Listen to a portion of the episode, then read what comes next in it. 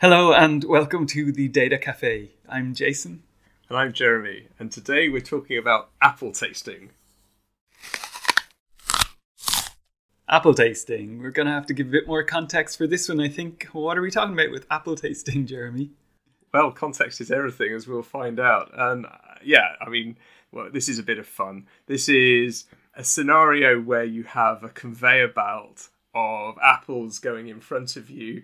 Maybe you're a grocer who's decided to really major on the the apple market and you realize that you need to make a fantastic reputation for yourself as a purveyor of extremely high quality products and apples and so you're wanting to weed out uh, rotten apples on your conveyor belt and get only really perfect apples to the shops, right?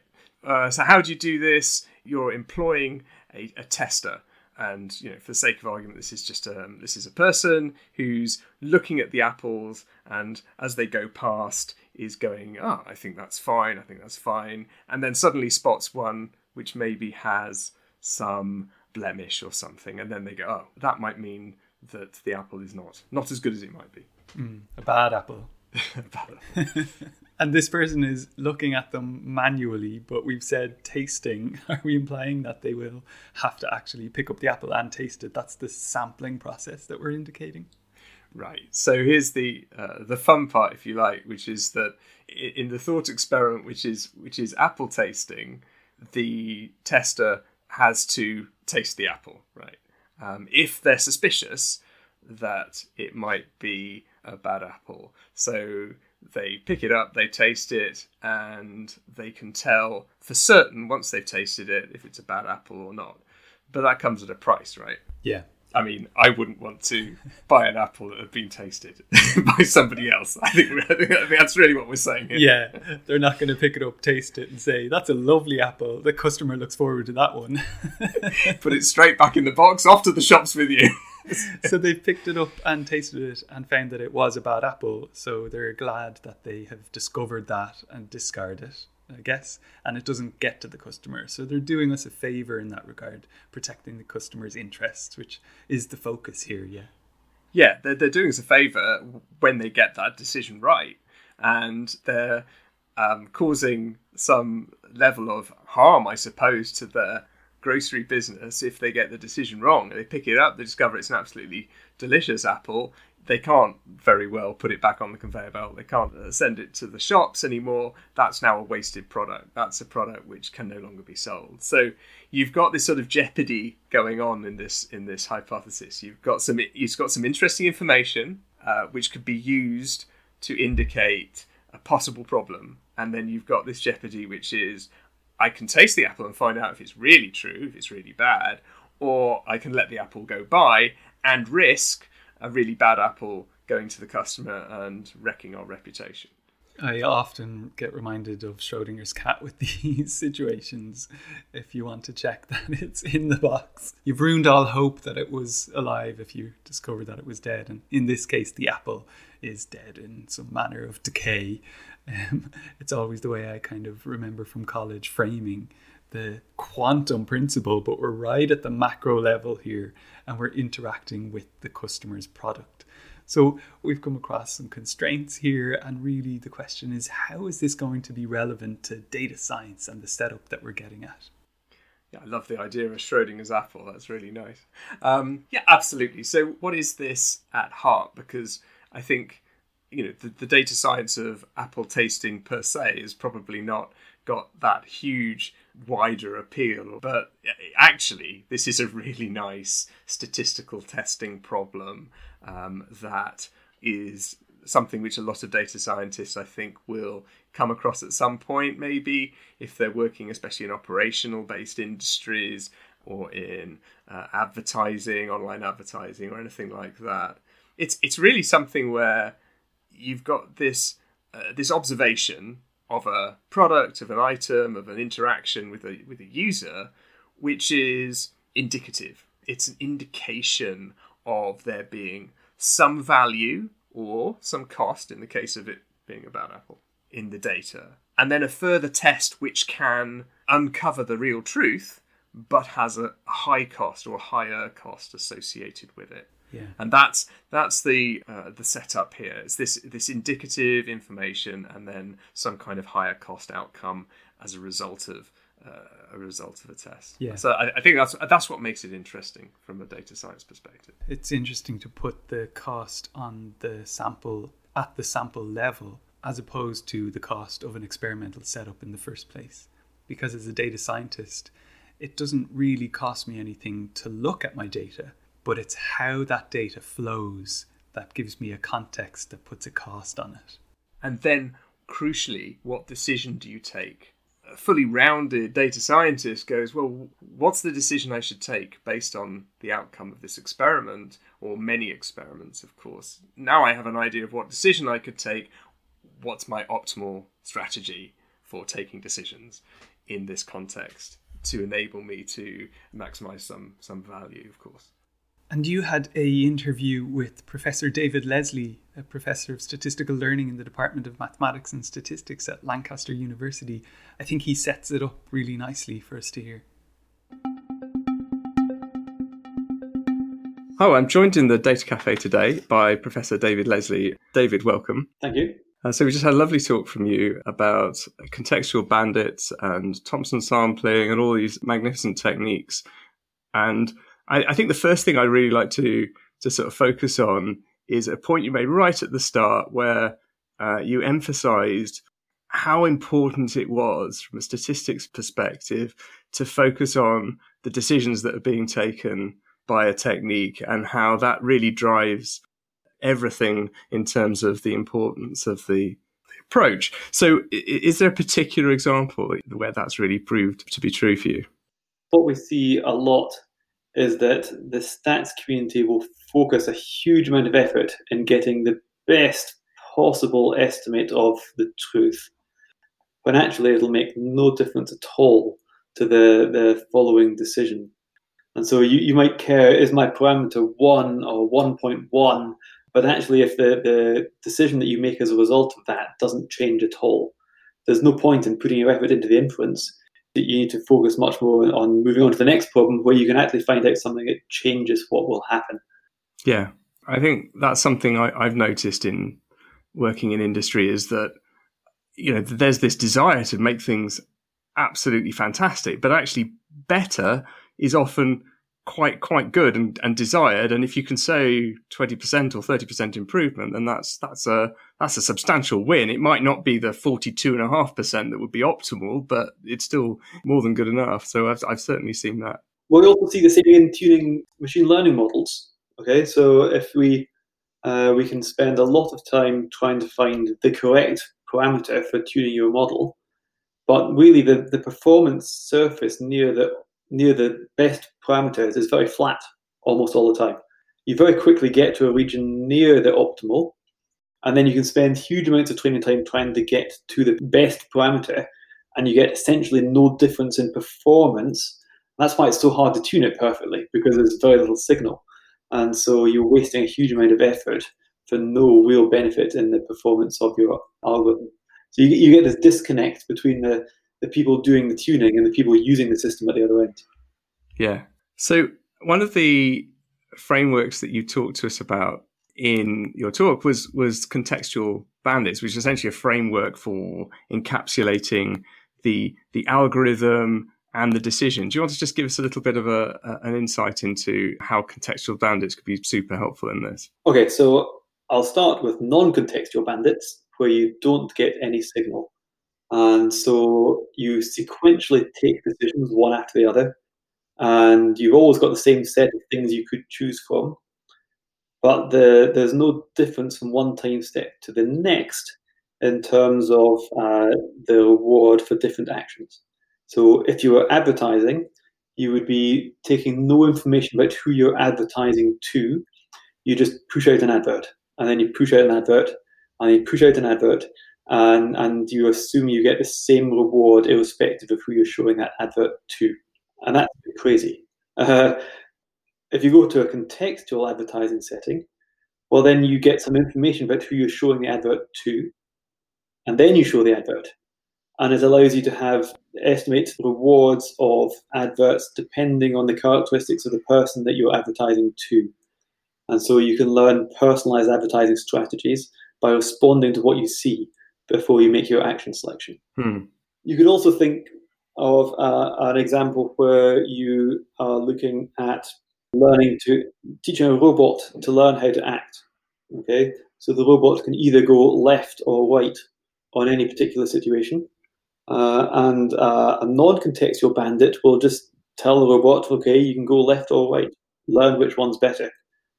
But if you give it a contextual bandit approach, you will let the robot look at what's out there before deciding which direction to go in. And so they will learn what the best action to take is depending on what they see. And so the, the point about going from a non contextual to a contextual bandit is that it allows you to react to what you see when you're making your decisions. Super.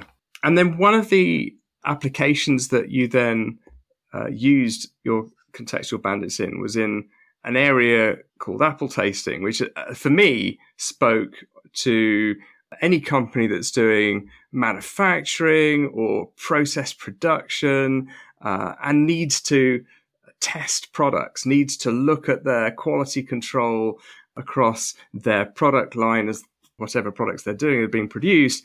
It has this really interesting uh, model to it. Uh, so, would you like to tell us a little bit then about the, the apple tasting setup? Because I, I, think this is a lovely example. Yeah, so the apple tasting is a it's a version of the contextual bandits, where on each uh, time instance you get a signal telling you something about the the world or the product that you you may or may not decide to inspect. You then decide whether or not to pull that one off the production line and look at it. And if you look at it, you can't sell it anymore so the, the, apple tasting problem is you, you have to pick up that apple and bite the apple. Uh, mm-hmm.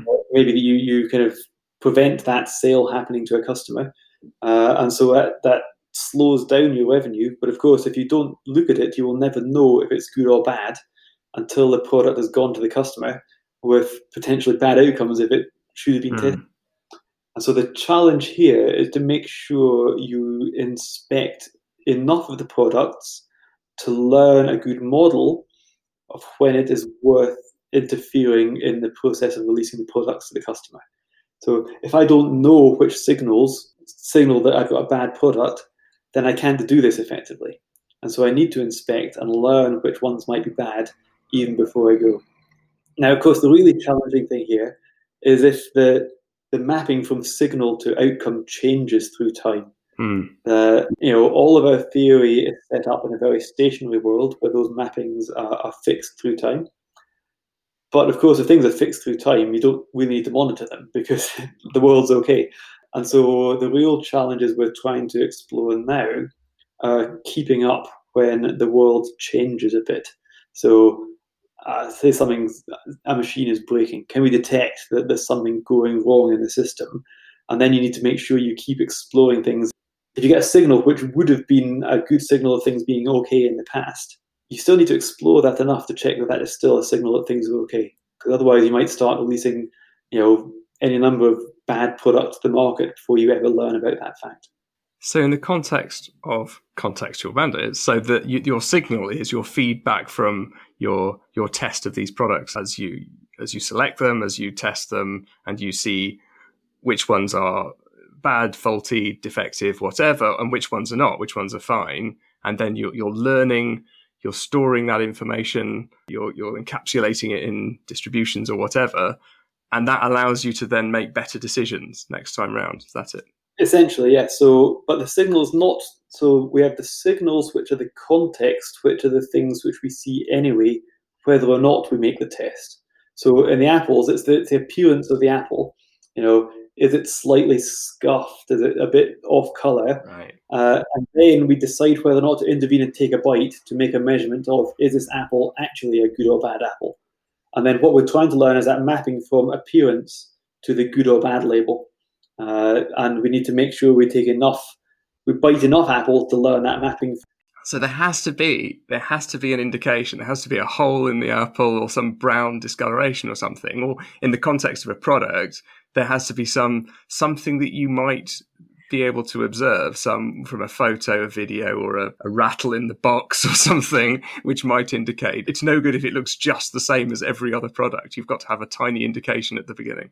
Well, so um, there is earlier work on if all the products look the same to the, the tester, how many of them should we bother picking out to work out is the system going bad? That's a that's a separate area of research called statistical test control. Yeah. But this bit of work is where you get some signal. Yes. So the example I gave in the seminar of um, fault monitoring on a network. Okay, you get some indication as to whether or not this is a fault. Uh, you know, if, if we, we observe some data about the fault that has been flagged up, and we need to decide is this worth sending this to a human to investigate or not? And so, the information, the, the context is the current state of the network. And then we need to decide whether or not to ask the human for a label for, yes, that is a proper problem, or no, that's not really a problem at all, that just happens but in, in, in, each of these cases there is a cost to doing so. So either we've we've destroyed the product eaten it or, or at least made it you know so it's beyond other other humans to be able to uh, to eat uh, by by biting into the apple. Or alternatively we've incurred a cost just by sending it for some kind of human inspection and that itself is costly because it's uh, it's more expensive to do that. That's exactly it yeah. So the, the intervention action costs something. The non-intervention costs you nothing unless it's a bad example but also non-intervention costs you data for the future. Mm-hmm. So you don't get to learn about the things that you send out and haven't tested, and so you can't use them for improving your model of what's good and what's bad. And so that's something we always see in this bandit world, where we have the, the immediate reward, but also the okay, do we learn for the future or not? Mm-hmm. This idea of exploration versus exploitation. You know, when is it worth me putting in the effort to to look beyond what I know currently and and discover something I didn't previously know that I could later exploit. Exactly, and if we take that back to advertising, if you stop showing an advert forever, you will never learn if that advert is now a useful advert to show because you're not gaining any more data about it. So until you've decided to start showing that advert again, you don't learn anything. Right. Same in clinical trials for drugs. That was the first place that many of these methods were described. If you don't try a drug, you never find out if it's any good. Equally, if, if you get stuck on a drug uh, and there's new ones coming along, but you don't explore them, you'll never learn if there's any better ones. Yeah, well, I, I suspect we're all going to all going to learn something from a whole set of vaccines in the very near future. So, so that in its sense will be a, a nice piece of experimental bandit work that we can we can track actually, Jeremy. So the big Oxford clinical trial, the recovery trial, that was designed by one of my colleagues in Lancaster. Oh yeah. The stats of it, and he was using adaptive trials methodology so that as methods were coming in, they were they were focusing their efforts on those treatments that were working best. Uh, or that there was most to learn about quickly, and then throwing out treatments when they were no good. And so that was the method that they used to really, really quickly find the first effective treatment for very ill COVID patients and quickly throw out the Donald Trump's treatments, shall we call them, uh, the ones which were never going to be useful. But the, the, the, trial very quickly worked that out, and so they didn't have to keep allocating those bad treatments to trial participants through time because it was adaptive and did things through time. Excellent. I'm glad to hear we discarded the bleach option quickly. yes. So I think that's really, really exciting. And I think a real triumph of that has been the speed at which they've been able to come up with uh, effective treatment. So what a, what a success story for, for the field. Yeah, so being adaptive in the trial instead of dividing out evenly among the different treatments and then trying all of them till the end of the trial, being able to be adaptive and throw things out and, and adapt to what you're seeing as you go was critical for the speed of that trial. David, thank you very much for joining us in the Data Cafe today. That was really fascinating. You're very welcome. Thank you. It's been really enjoyable chatting with you.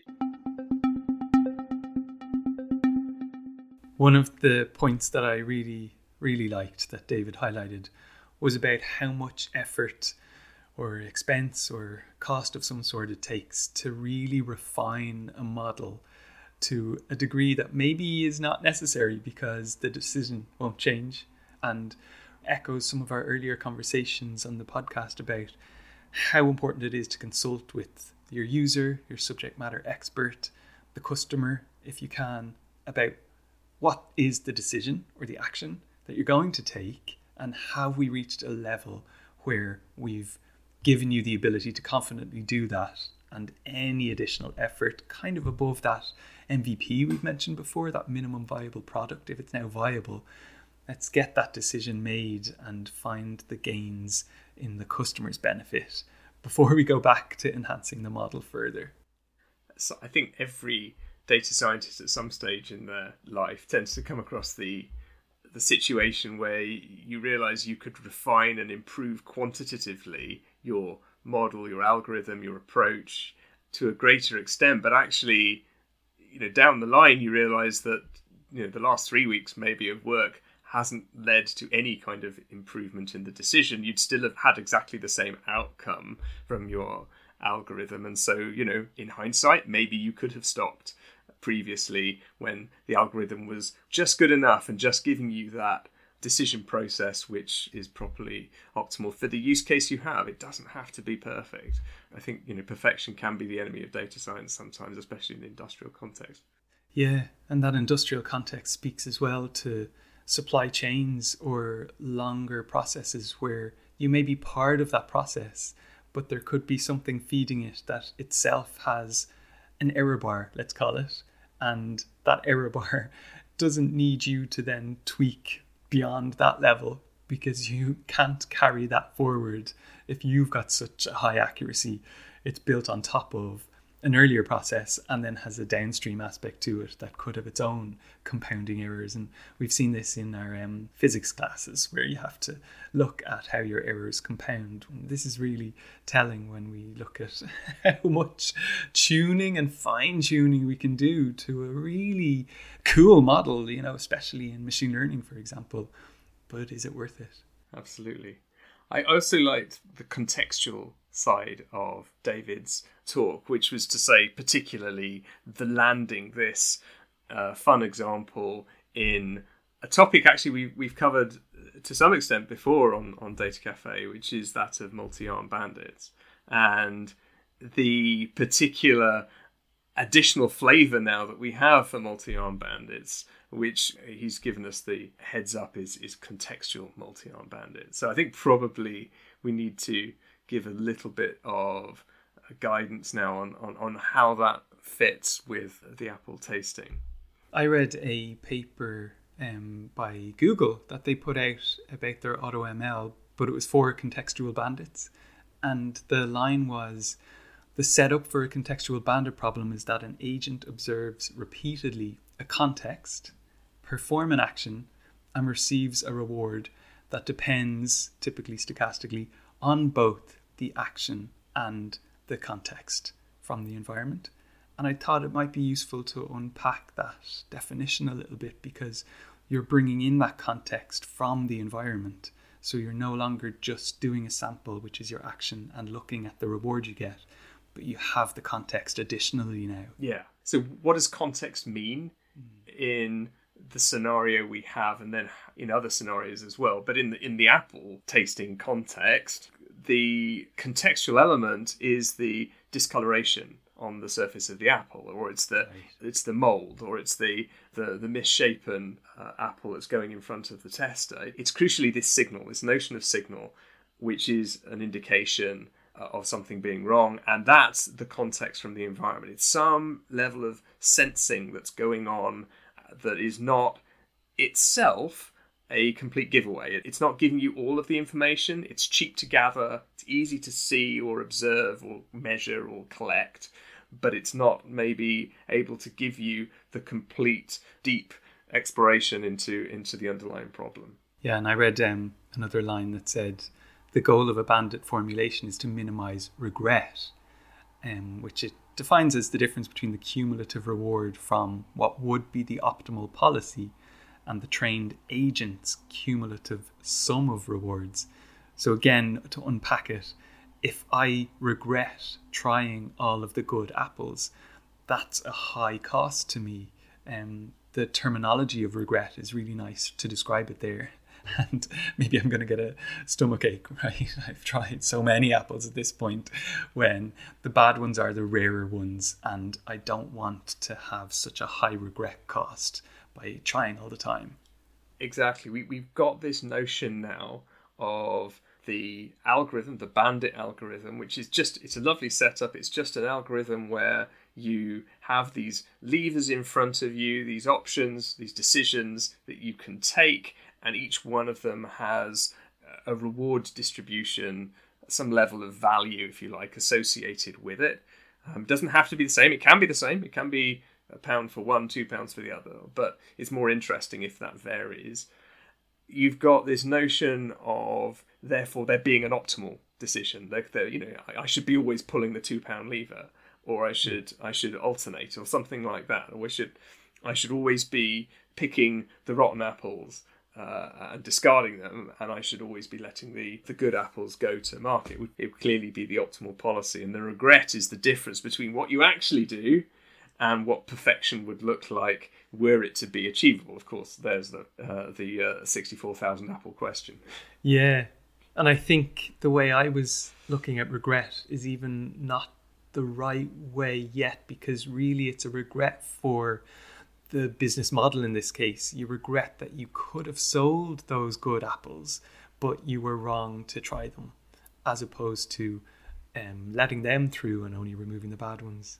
David actually indicated there was there was even another level of regret. It's not seen in those terms, but there's an extra loss or an extra cost certainly associated with letting an apple go, which is that you don't get to find out. You don't get to learn the correspondence between the signal and the actuality of is it a bad apple or is it uh, was it the right decision to take and moving away from apples um, we can imagine any sort of a manufacturing pipeline uh, for example drugs and the process of drugs being either effective say in the case of a painkiller or statistically maybe one of them is just whatever one in however many thousands or millions is ineffective Mm. How can we be sure? Yeah, uh, exactly. This the nice thing about this is it applies to many different scenarios, and, and one of them, one of the obvious ones, is manufacturing pipelines. So in the picture you're painting, if you had that painkiller and, and one in ten was was ineffective, you wouldn't necessarily know to look at it,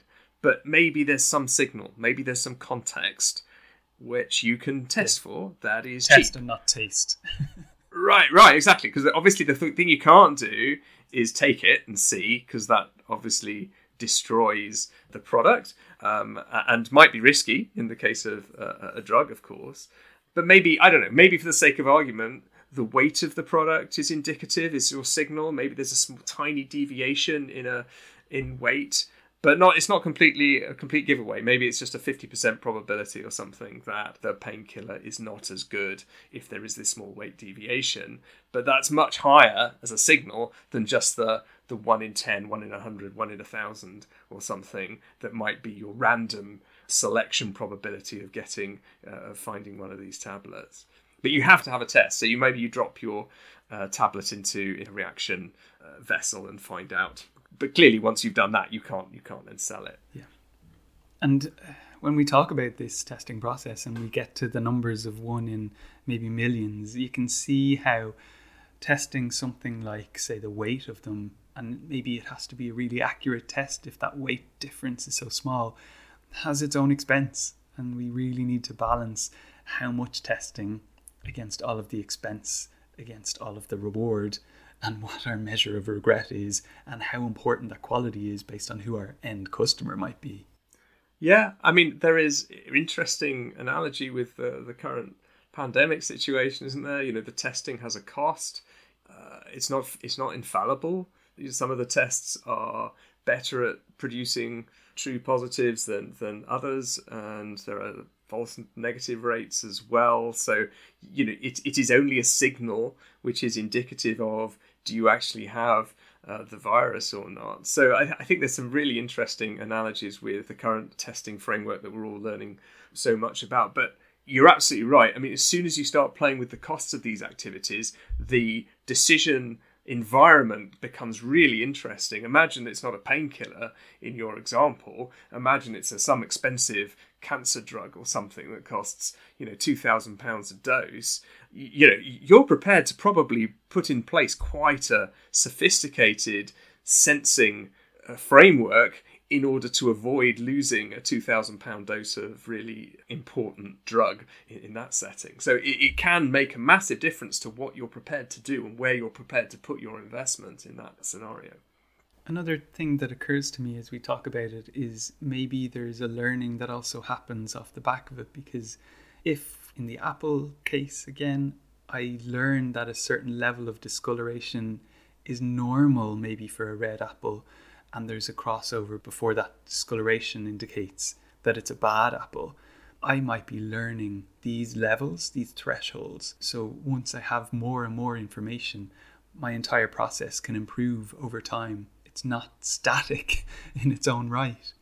Yes. So, in the greater scheme of things, this is clearly, as all multi arm bandit problems are, this is clearly a reinforcement learning problem. And if you know nothing, if you have no initial association in your learnt memory store of signal to outcome, signal to decision, then it, you know, that's something where you can learn by testing. You can test everything. In this case, you lose everything, or you can test at a very high rate and let less through. But then the more you test, the more you learn. The less you test, conversely, the less you learn. The hard thing that David alluded to, of course, is what happens if halfway through your learning process, or indeed just halfway through your manufacturing process, suddenly the signal to outcome process itself changes. Either maybe you've got a fault in your measurement device, or maybe the manufacturing process kicks over without anyone telling the people doing the testing into another manufacturing process and suddenly there's something else that could go wrong or something else that is now indicative and the weight is fine. Maybe they fixed the weight issue completely in the manufacturing process. So if you, if that signal changes and the the relationship statistical relationship between the signal and the outcome of whether it's a good product bad product faulty product well working product changes then you know picking that up and doing so quickly is really challenging, and that's clearly where David sees a lot of the new, uh, you know, new interesting research going in the near, in the future. So I'm going to ask um, my usual question about what the cutting edge might be. We haven't talked about possible algorithms or how to apply this and get value from it. In the sense that it's a reinforcement learning problem and it's a contextual bandit problem, you know, there are some there are good tools out there uh, which pick up on these tuples, if you like, of of experience. And your experience is your observation paired with your outcome or your test and the, the reward that you got or the, the cost that you saved as a result of that. So, in the sense of it being a reinforcement learning problem, you can build your process around that. I think what David's looking at is more detailed and has more statistical meat to it. He talked in the talk he gave us about Thompson sampling, which looks at the having prior belief about your environment and about how the signal is related to the outcome. And that's that's you know super interesting. So there's some really nice things to get stuck into uh, in, into there.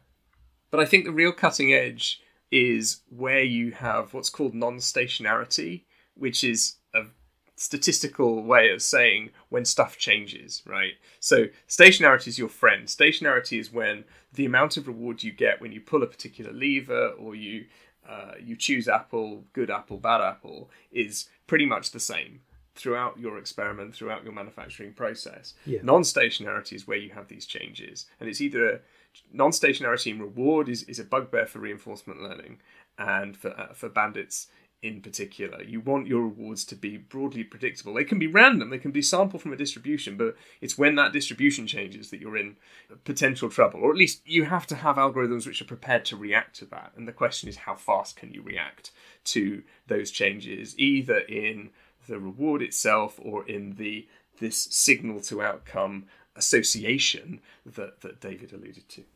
So we can kind of see how the manufacturing process has some level of stationarity to it. But if we brought this into the world of advertising, you're going to have so many more factors because customer demands could change quickly. You could bring in seasonality, you bring in fashion trends, bring in um, unknowns.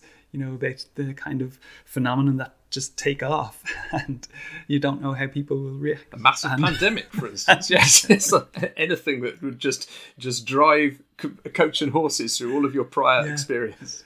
Really, really interesting stuff. I think we really got to the core of this apple tasting problem. Thanks very much, Jeremy. Thanks, Jason.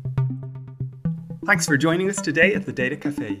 You can like and review this on iTunes or your preferred podcast provider.